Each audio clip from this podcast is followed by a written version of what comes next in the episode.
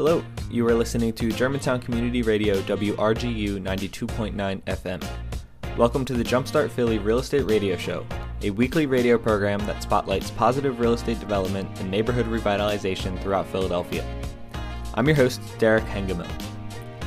Jumpstart Philly is a unique community development program that trains, mentors, networks, and provides funding to aspiring real estate developers in seven different Philadelphia neighborhoods, including Germantown, where the program was founded. Jumpstart believes that you can do well by doing good and focuses on removing neighborhood blight, scattered site rehab, creating a healthy mix of affordable and market rate housing, and avoiding gentrification through slow, steady growth and keeping wealth local.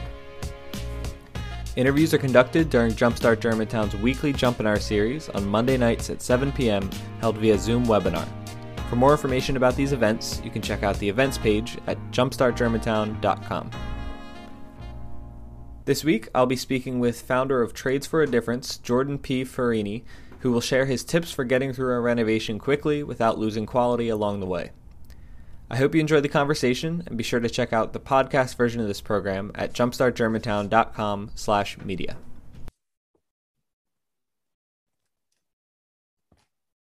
Um, so Jordan is a Philadelphia native and a serial entrepreneur and is also an awarded contractor, real estate developer, and philanthropist. He has successfully launched and piloted several, several successful construction-based startups, including Farini Electric, Northwest Professional Services, and Northwest Holdings LLC. Jordan is also the founder and executive director of Trades for a Difference, which is a nonprofit community organization that builds community wealth through trade education and community development. Jordan is an NKBA Person of the Year and 30 Under 30 recipient, Let leadership Philadelphia Keepers alumni, and an awarded state senatorial community champion. His works have been featured in Philadelphia Magazine, Philadelphia Business Journal, the Associate Press, and many other media outlets, and his pride and passions are in giving back to his community and in sharing his secrets to success in order to empower others. So that is a, a great bio, and I'm, I'm really excited to speak with him tonight. So, so Jordan, why don't you say hi to everybody? Thank you for the introduction, and uh, Derek, and thank you for the introduction as well, and kind words, Angie. Um, how, hello, everybody. I hope everybody's having a great day. I really went out there and seized the day. It's Monday evening now. I'm thankful for everybody tuning in to get this really valuable information. Hope that I can share some different tips and tricks and wisdom and just look forward to helping out any way that I can. So thank you. Yeah, of course, Jordan. We're happy to have you. And uh, maybe we can just start by if you want to give like a super high level overview of, what the topic is tonight and uh, and kind of just set us up. Yeah, absolutely. So tonight is going to be all about how to navigate your projects quickly um, while maintaining quality, uh, which is a really, really important part of this real estate investment game. Um, we're taking on projects and taking out capital and loans and investing our time and our commitments. So it's really, really important for us to really move forward these projects fast and fluidly so that we're able to get in, get out, you know, retain our investments, turn our profits, and then keep that success momentum rolling into the next one. So a lot of these tips and tricks we're going to be sharing are going to be ways to help you all to do so. Awesome. That's great.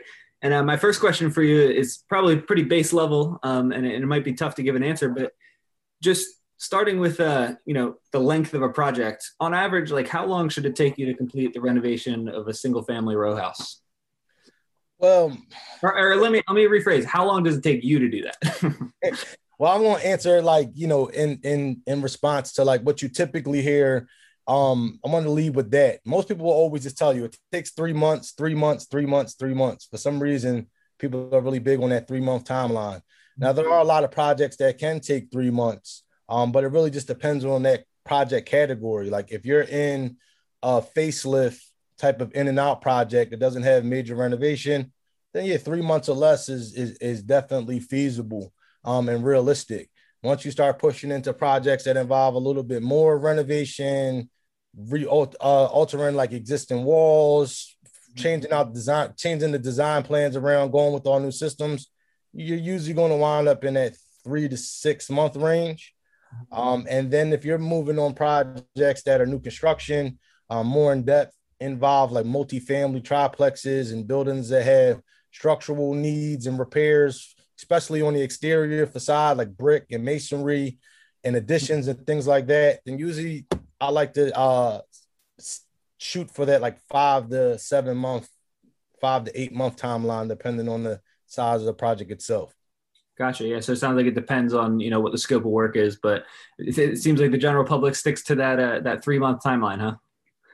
Yeah, you know, uh, everyone loves to just spit that three month number out there. There are a lot of projects that can be done in three months or less, um, but I see a lot of um, real estate investors who are just getting started already having that kind of ingrained in their mind, like that no matter what they're doing, it's going to take them three months because so and so said so.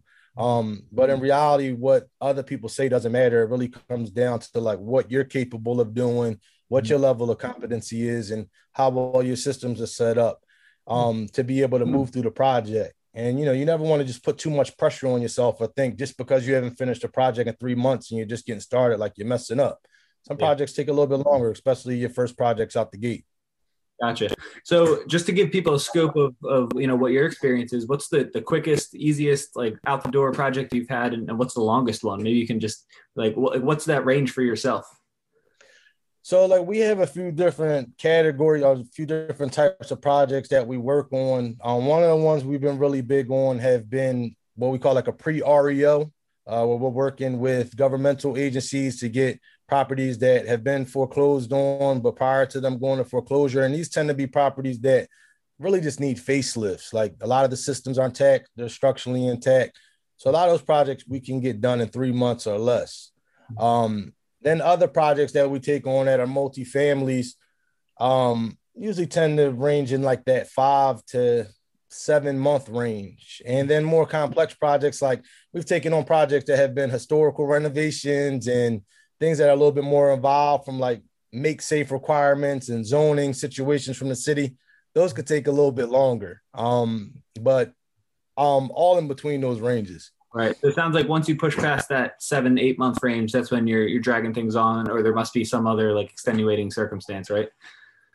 Yeah, so we've had some projects like we always come out with the best intentions of projects being able to be streamlined and done really fast, but things do happen. Um, and especially when you're dealing with different types of hurdles like make safe situations or special requirements from the city, or you're doing uh, underpinning or zoning or things can slow down and always not move as fast as you'd like. So you just have to be willing to be able to be a little bit flexible and just do the best you can do. But we've definitely had some projects that have run a little longer than we expected, especially in the midst of this COVID pandemic over the course of the last year. Uh, it slowed a lot of people down, and ourselves included. Gotcha. So, so let's start um, talking about like tools that you can use to, to really ensure a, quick, uh, effective renovation and uh, every every conversation we've had with a contractor or anybody who's on the construction side of things, always em- they, they really strongly emphasize the planning of things, and, and the, they almost speak ninety percent about the planning, and they're like everything else comes after that. and and you you said the same sort of thing uh, on our prep session call. So let's start there, and, and maybe you can just start by telling us, you know, in the planning process, how can you start to ensure that you're going to have an effective, quick, you know, like you said, in and out rehab. Absolutely. So whenever we take on real estate projects, myself included, like you're always eager to get them started and just roll them out. You know, you you you acquire the property, you get it under contract, um, and you know you secure your funding or you have your funding in place, and you just want to go because you know it's it's it's it's fun. It's it's it's it's part it's part of the process. You want to get things moving, but, but you always have to be conscious of just making sure that you don't start until you have your ducks in order and you know you cross your t's you dot your i's. Um, because it's easy to jump the gun and jump right in and you'll be met more often than not with just all types of inefficiencies and setbacks and things that you could avoid it that if you really just invested more time into your planning phase. Now i'm a big big advocate for starting the planning phase when you're in the process of securing the property and getting and purchasing the property even prior to closing a lot of people ask me, should you start working on your design plans and your architecturals and you know getting the ball rolling with your contractors prior to closing? And for me, um, the answer is yes. Um, just because of past experiences, I'm you know fairly like certain in most instances that we're going to have the ability to close that we're going to be actually getting conveyed the property and that everything is going to go sound and smooth so i take a look at like the possibility or the percentage wise of like, okay, we're 90% likely to be closing on this. And we'll start on the construction planning phases prior to us even closing the property, uh, closing on the property. So this way, once we do close, you know, we've already undergone a lot of the planning phases and we're ready to roll and ready to launch the project immediately. But if there's an instance where you maybe might be fairly uncertain as to whether or not you're going to be closing, you know, don't waste a lot of money on the front end investing into, you know, plans and um, you know, other forms of construction documents and going into spending a lot of your time because you know it could be time wasted. But if you are able to guarantee that factor, definitely get that process rolling as soon as possible. This way you can launch it the day you buy it, like most of us want to do.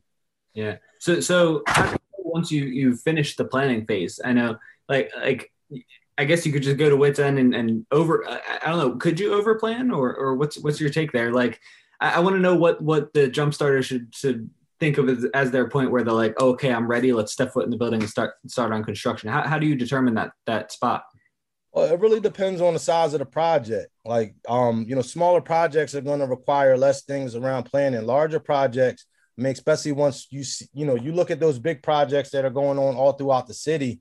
And some of those projects, those firms are spending a year's time worth of putting together all of the prospectus and putting together, you know, all the documents and, and, and all the planning phases, you know, prior to launching. But with smaller projects, you know, planning phases can be done relatively quickly. You could get them done in a few days to, you know, even a week, depending on how fast you move it. The biggest way that um, I determine that I'm done planning is after I go through my checklist and my spreadsheet. So I have spreadsheets that break down like my different phases of planning. Um, a lot of it starts with the design process and putting together those build documents. So after I get those completed, I check them off the list. And then I move into my submission phases and just making sure I have everything for the city or for the county that I'm working in. And it gets checked off of the list in the spreadsheet. And then next I move into my budgets and my contracts. Um, and I'm actually securing different bids from different subs or things that we might not do in-house. And I'm getting three prices from everybody or four prices from everybody, and I'm checking them off of the list. And then I'm moving into my scheduling and I'm not only just scheduling my contractors, I'm scheduling my materials. And once those things start getting reined in, I'm checking them off the list. I know I'm done my pre-planning phase when I look at my checklist and I look at my spreadsheet and my spreadsheet is all filled in. Or sometimes 80%, 90% filled in. But I know that I'm to that point to where I'm I'm getting ready to be in a position to start moving on to uh, launching the project. Right, and I'm sure it took a couple projects for you to get a really solid checklist like that, right? Like you didn't your your first project, you didn't have a checklist you were working off, did you? Well, I got I've, I've made checklists over the years from like my different contracting businesses, and um, I've also started off with like a checklist that was pretty minimal and just kept on expanding upon it. The other thing I've done is, and I have other friends that are within the space, and I'm really big on asking people a lot of questions and asking people if they can send me any documents they're using. So I've like made a hybrid of all different types of informations that I've been sent.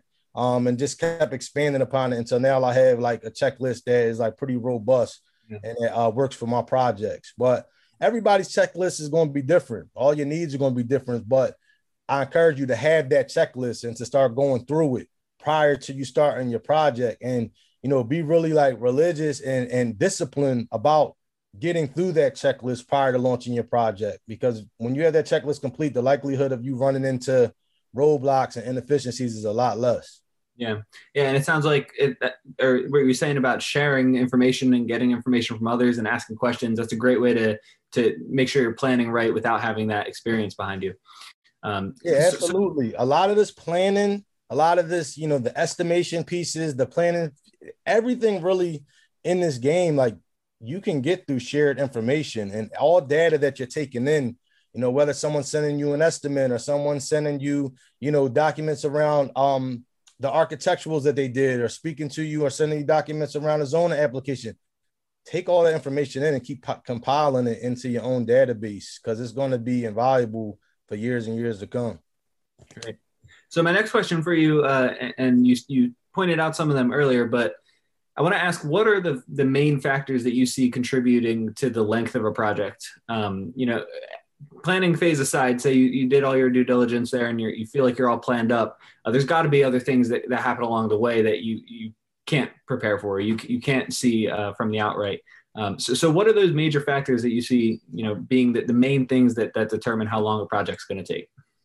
So I think the first thing would be like being conscious of what type of project you're getting into, um, and like what that entails from like a city standpoint or city processing standpoint. Because if you're doing your projects legally, um, then you know you're gonna have to undergo different checkpoints and applications and submissions to the city. And this isn't a knock against anybody that might do a project, you know, without going through that process. This is just, you know, to speak to like when you do start to get to higher level projects and start undergoing those processes. Um, even though I do encourage you to go about the right way, but that's a whole nother story. Um, and you know, but when you're going through those processes for those permit submissions, it's important to even understand what the process is. Like a lot of times, if you know, you need to know if you have a single family home that's a straightforward renovation, then you're going to be able to apply for easy permits. Mm-hmm. Uh, easy permits being permits that you could turn around and get one in one to three days. It used to be over the counter when downtown was open, but typically it's about a one to three day process. And just understanding like what's entailed, what documents are required to submit with those permits so that your permit doesn't get rejected and spit back. Mm-hmm. Um, or if it's a commercial project, you need to have an understanding of how long that submission, or if it's a multifamily, how long that submission is going to take. Uh, some people underestimate or don't anticipate the things that come along with a 20 day business plan review, um, especially when you start getting your plans rejected during that first round or that first attempt or second attempt. So it's important to really understand like how long that process takes. Uh, so when you're submitting for uh, permits that go the plan review that aren't easy permits that are going to be like multifamily or commercial or buildings where you're changing the use. That's typically a minimum 20 business day process, mm-hmm. uh, as long as your plans are correct. And knowing those type of things is really important. Um, just to make sure that you don't submit, think you're ready to go, have all of your contractors loaded, locked and loaded, ready to go, and then boom, your permit gets rejected. You have to revise it and then submit, and then you're waiting another 20 days. And if you wind up with a bad architect, it could be even longer. Um, other factors are really important that I touched on was like when it comes into like make safe permits and make safe requirements. When you have a building that has structural issues, if you're looking on the Philadelphia Atlas, it's easy, pretty easy to identify it. Typically, you can go to the Philly uh, Atlas at uh, atlas.philly.gov and you can search under license and inspections um, the tab and check to see if you have any CSU violations. And those CSU violations can entail that you have make safe requirements, meaning the building's been deemed hazardous. Um, I can I can count a million times that people have been ready to start the project, ready to launch, thinking they're getting ready to get an easy permit, and then boom, they realize they have a make safe. Um, after purchasing the building that and didn't even realize it, and it throws a big, huge wrench in it. So it's important to understand how to navigate those processes. And a lot of it just entails working with the engineer. Mm-hmm. Um, there's also just, you know, things around the zoning processes um, and making sure that you get that right. I think I've had like four instances relatively recently where people have either acquired duplexes or triplexes and they assume that it's legally zoned or it has conforming use to then realize that, you know, actually they lost that use because the property was vacant for three years or more, or because it was sold to them um, as a multifamily, but it technically wasn't listed as a multifamily with the city, or the mapping and the overlays of that area change. Um, but all in all, people realize that their zoning actually doesn't match up, and then they have to go through the zoning process. So it's important to get in front of that. And again, you could go to the Philadelphia, the Atlas at philly.gov prior to purchasing your property and checking the zoning to double check and triple check and make to make sure um, that you actually have that conforming use so that you don't get stumped the moment you're trying to get your project off the ground. Uh, there are people now that have just purchased a project, they're really excited. And then next thing they know, they realize they have to go through a, a, a two to four or six month zoning process, just depending on you know what district or what RCO they're in. So that's something to definitely watch. It all goes back to that planning phase, right? it's like, like, even when you try and talk about things that come through come up through the, the construction, there's always a certain level or, or degree that you could avoid that if you if you work it into your planning phase, right? Absolutely. You you win when you buy and you win when you plan. So you, yeah. definitely want to get ahead of it. and you just also want to just be conscious of like what you're getting yourself into. Mm-hmm. Um, if you're biting off projects that are maybe in territories that you're not that familiar with, like I encourage you, like work with a consultant or work with a really good GC who has experience in those type of projects, or you know, talk with Jumpstart Germantown and Jumpstart Philly and leverage the resources at Jumpstart to really help you to get a better understanding of what you're getting yourself into um, prior to it being too late. Yeah. So, so two other uh, factors that we had gone over in, in our prep session were uh, underpinning and neighbor consent, and maybe you could talk on those a little bit. What, what, how could underpinning cause delays in a, in a project? Underpinning can cause delays in a project. Um, I mean, a lot of ways. One, the unfortunate way is when people start underpinning or do underpinning without going through the engineering process. Mm-hmm. And, you know, time and time again throughout these last few years, we've seen houses actually collapsing throughout the area. So it's definitely something that you don't want to jump the gun on and, and get in, even if you have a contractor that insists they know how to do it and know what they're doing. Is, is something that you definitely want to make sure that you keep above board because there's a lot of liability in it and you could basically lose everything you have or you know um, have someone send you off to jail um, for getting in trouble with that. So definitely always do it above board. But with the um, with the underpinning when you do go through the process with engineering it's really important to get your engineering process right.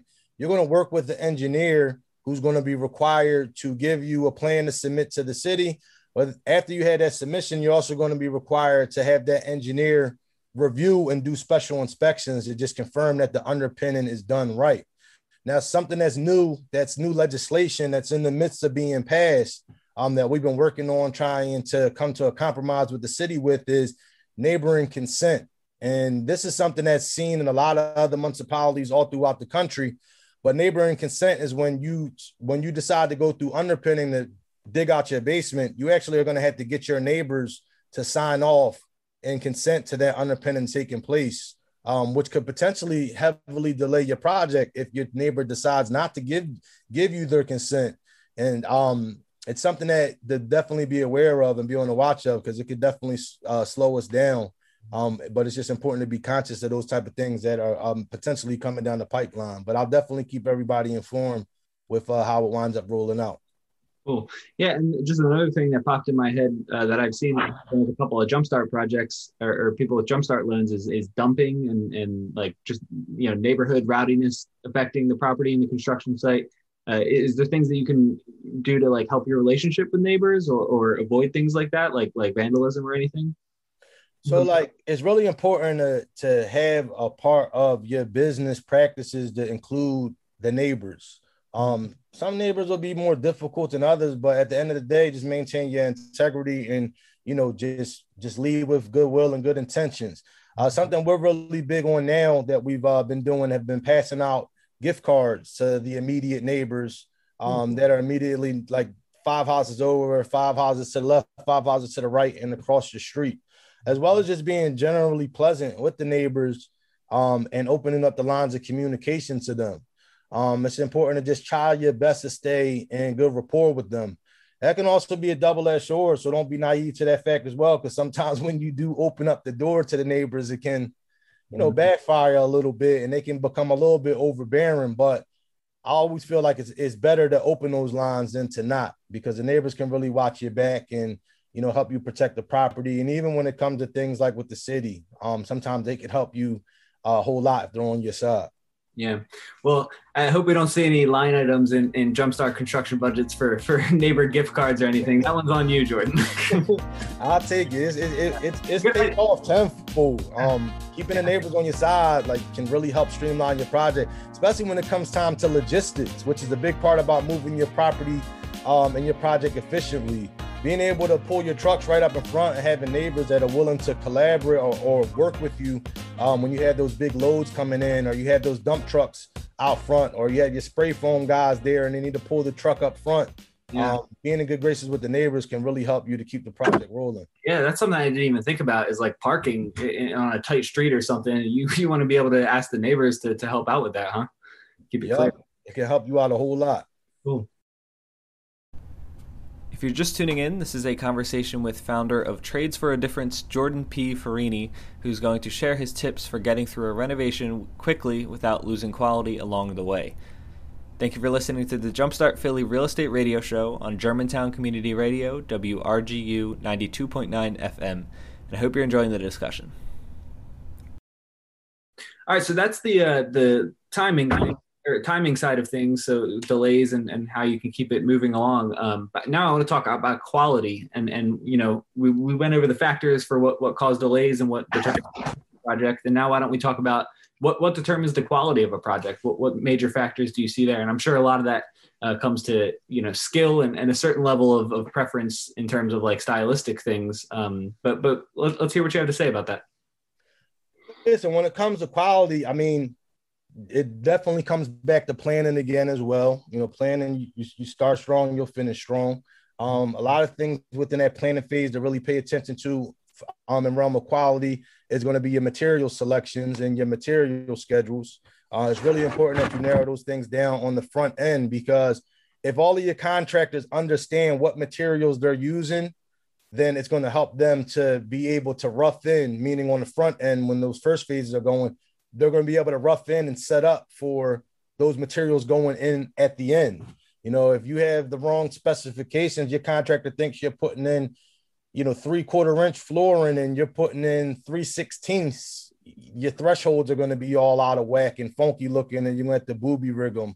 Um, if you're if you're if you're if your contractors think that you know you're installing a shower type diverter that has a certain set depth and you come with a completely different one, your shower diverter is going to be sticking out of the wall. Um, so a lot of those things have that that come into play um, on that front end with the materials is going to be really, really important to making sure that your contractors are building to the right specifications.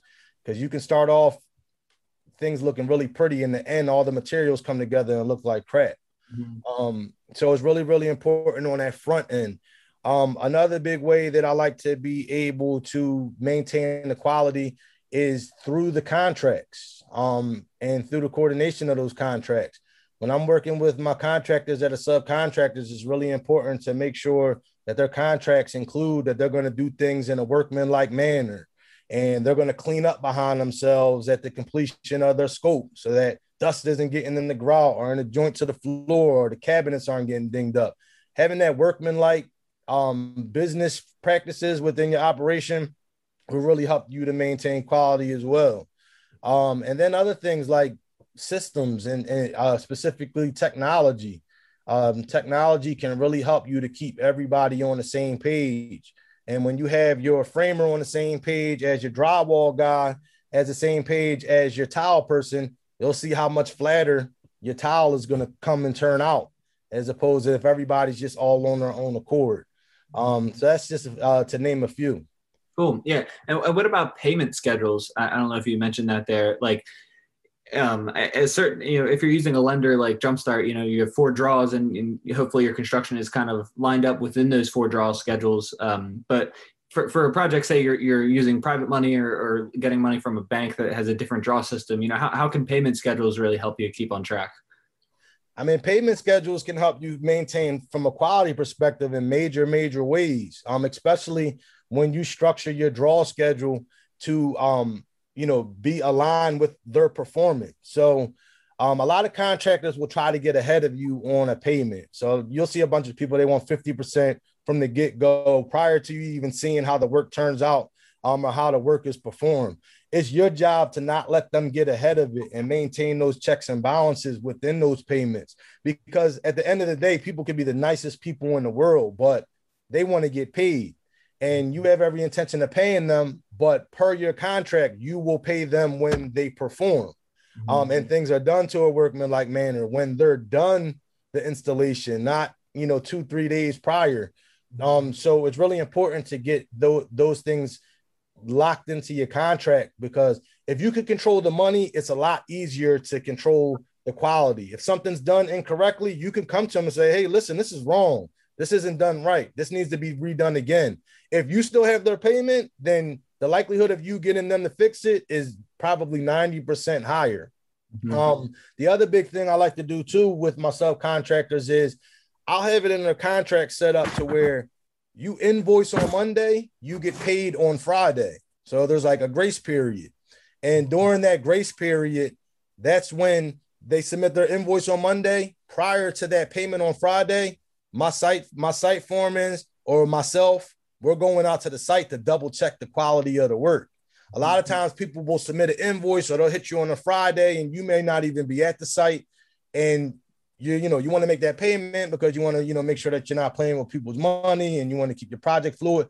But don't feel like that. They feel as though, you know, you have to have your business security and, and protecting your project with the payments. They invoice Monday, you get out there Tuesday, Wednesday, or Thursday, check the quality of the work.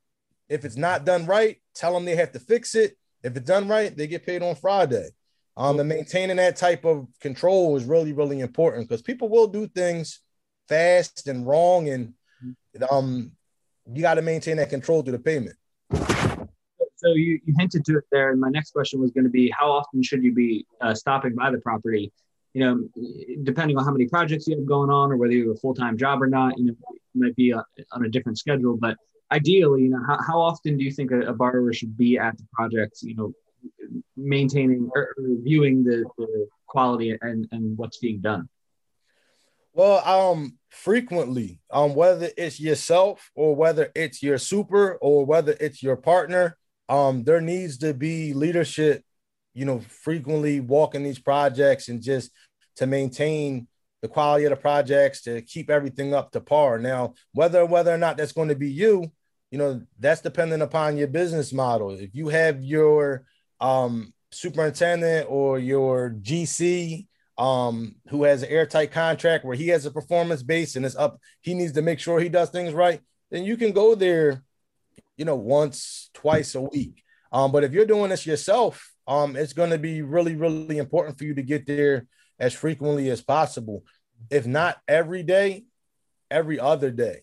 Mm-hmm. Um, and when you're going to these projects, I'm a real big, I'm really big on not letting people know what I'm doing, not let people, not letting people know when I'm coming. You have to keep them, you know, on their toes because um if you grow into a routine, it's easy for people to start noticing those patterns. And humans are humans. They'll they'll do what you let them. No, no matter like how good of a person they are, people will do what you let them. So it's really important for you to keep them on their toes. Now, there's different forms of technology that you can use um, to really help you maintain those site controls.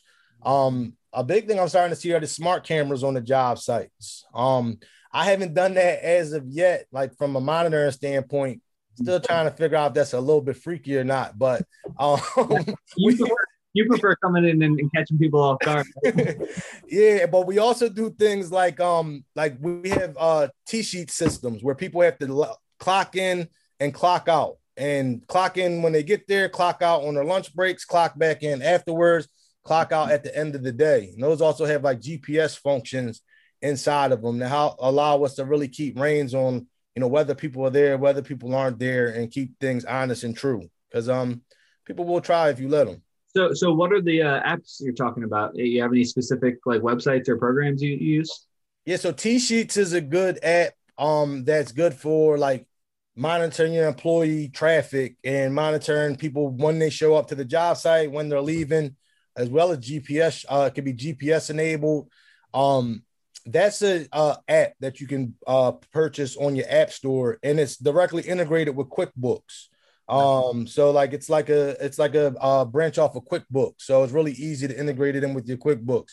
Uh, another uh, system we use is Buildertrend, and that's more like a project management based software now that has um that has log in and log out um ability as well. Like people can clock in and clock out, and there's GPS capability on that as well. But Buildertrend takes it a step further and allows you to provide schedules.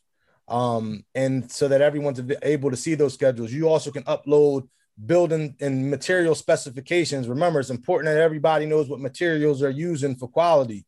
Um, so um, Buildertrend also has all types of resources for you to be able to upload the the building plans and the building materials, as well as a bunch of other great things as well.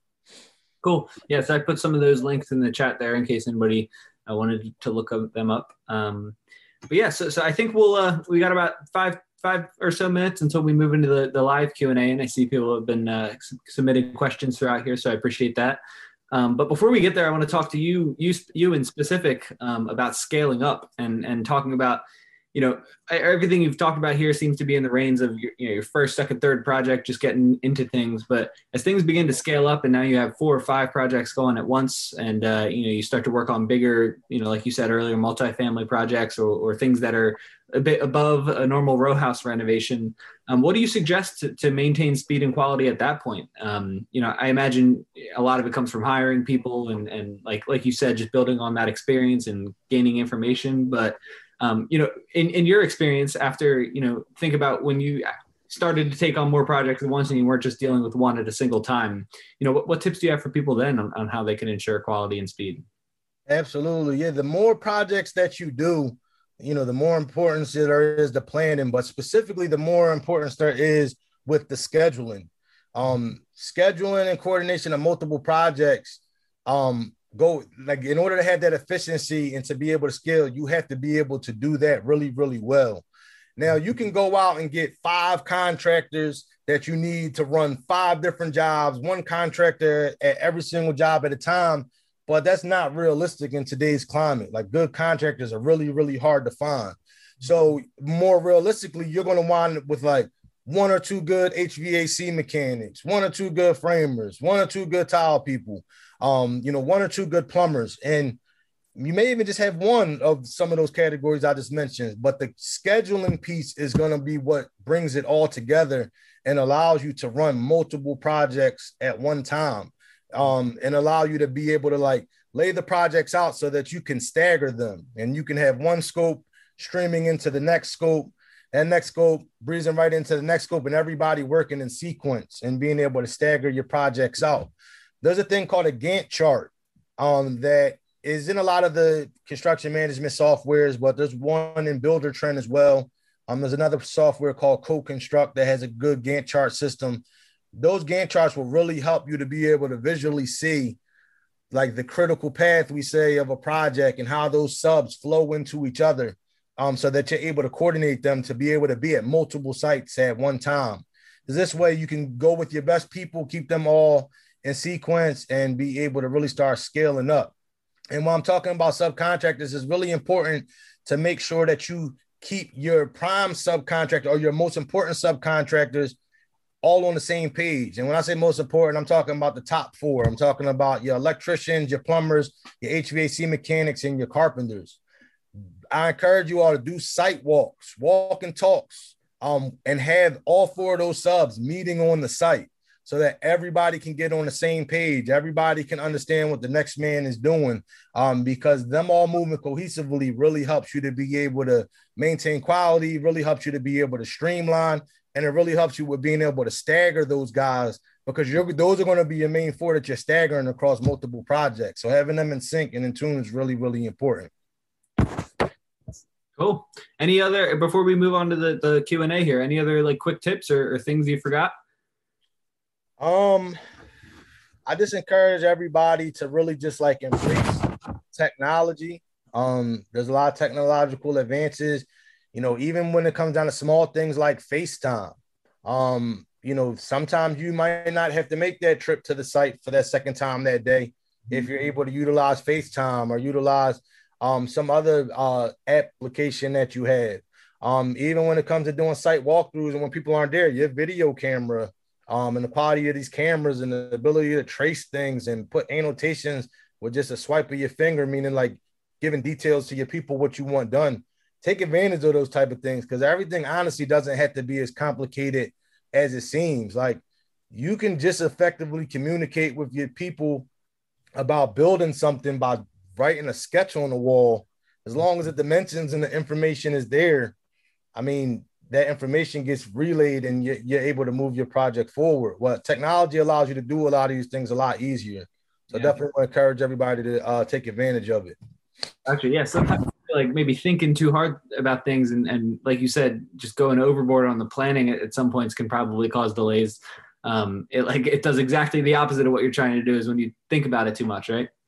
Yeah, I think in the beginning though, it doesn't hurt to think yeah. about it a lot because – eventually it's to become second nature. Like you, you'll be like Neo walking into, you know, through the matrix. You'll just be able to see everything coming together And it just like, but all of that comes from putting that time in on in, on the front end and really being a student of it and taking the tedious and you know the long route in the beginning because all this information you're taking in eventually you know it's just going to be something that you just know off for the back of your hand and it's going to uh, pay dividends for the rest of your life in this space so and that concludes my conversation with founder of Trades for a Difference, Jordan P. Farini, who shared his tips for getting through a renovation quickly without losing quality along the way.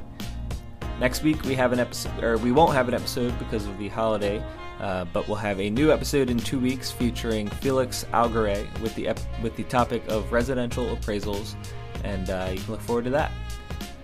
As always, the interviews on this program are recorded during Jumpstart Germantown's weekly Jumpinar series, which takes place via Zoom webinar every Monday night at 7 p.m. If you'd like to participate in the live Q&A with our guest, be sure to head to jumpstartgermantown.com/events and register for next week's Jumpinar.